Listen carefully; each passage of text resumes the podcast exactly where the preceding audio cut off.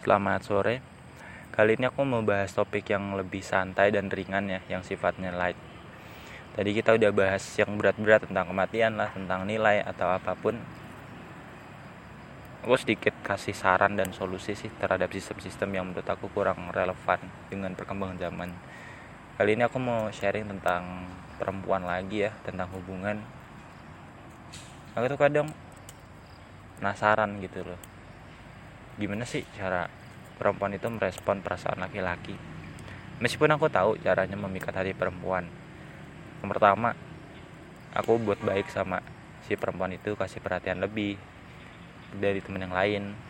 Lama kelamaan kan dia akan klep-klepek atau kayak istilahnya mulai tertarik gitu memperhatikan kita lebih dalam.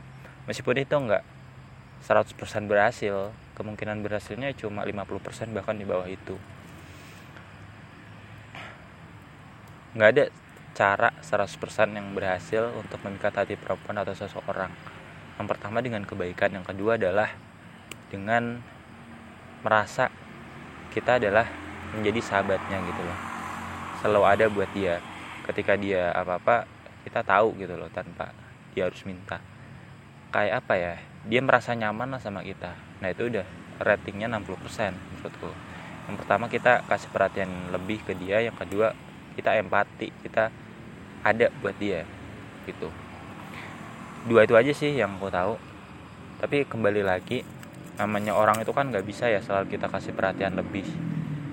Kita juga butuh kali perhatian kita butuh sandaran kita butuh pelukan juga. Nggak bisa terus-terusan kasih support ke orang lain sementara kita sendiri hancur. Itu susahnya. Jadi aku mikir eh, perempuan itu lemah apa kuat sih dari segi mana aku bisa memandangnya. Aku bisa anggap perempuan itu lemah mungkin dari fisiknya. Kalau berantem ini anggaplah nggak ada mereka si perempuan laki-laki itu nggak belajar karate sebelumnya ya. Tapi emang apa ya dari pengalaman teman-temanku sama pengalamanku perempuan itu kalau berantem sama cowok itu kalah. Karena emang notabene perempuan itu kan ototnya lebih nggak sekuat laki-laki gitu. Secara fisik perempuan itu emang lemah. Aku mengaku itu. Tapi perempuan itu kuatnya di perasaannya. Perempuan tuh lebih mudah menahan amarahnya dibanding laki-laki. Laki-laki kan kalau marah bisa nonjok perempuan. Nah itu yang buat laki-laki bodoh dan menurut aku lemah. Namanya otot dan kekuatan fisik itu kan bukan digunakan untuk memukul perempuan ya atau menghancurkan barang-barang ketika marah tapi lelaki yang kuat itu lelaki yang bisa nahan amarahnya gitu sama kayak perempuan. Nah orang-orang yang bisa nahan amarah inilah yang berguna. Nggak cuma fisiknya. Itu satu sama ya. Tapi namanya perempuan itu emang hatinya kuat banget sih perasaannya kuat banget. Meskipun laki-laki juga punya perasaan.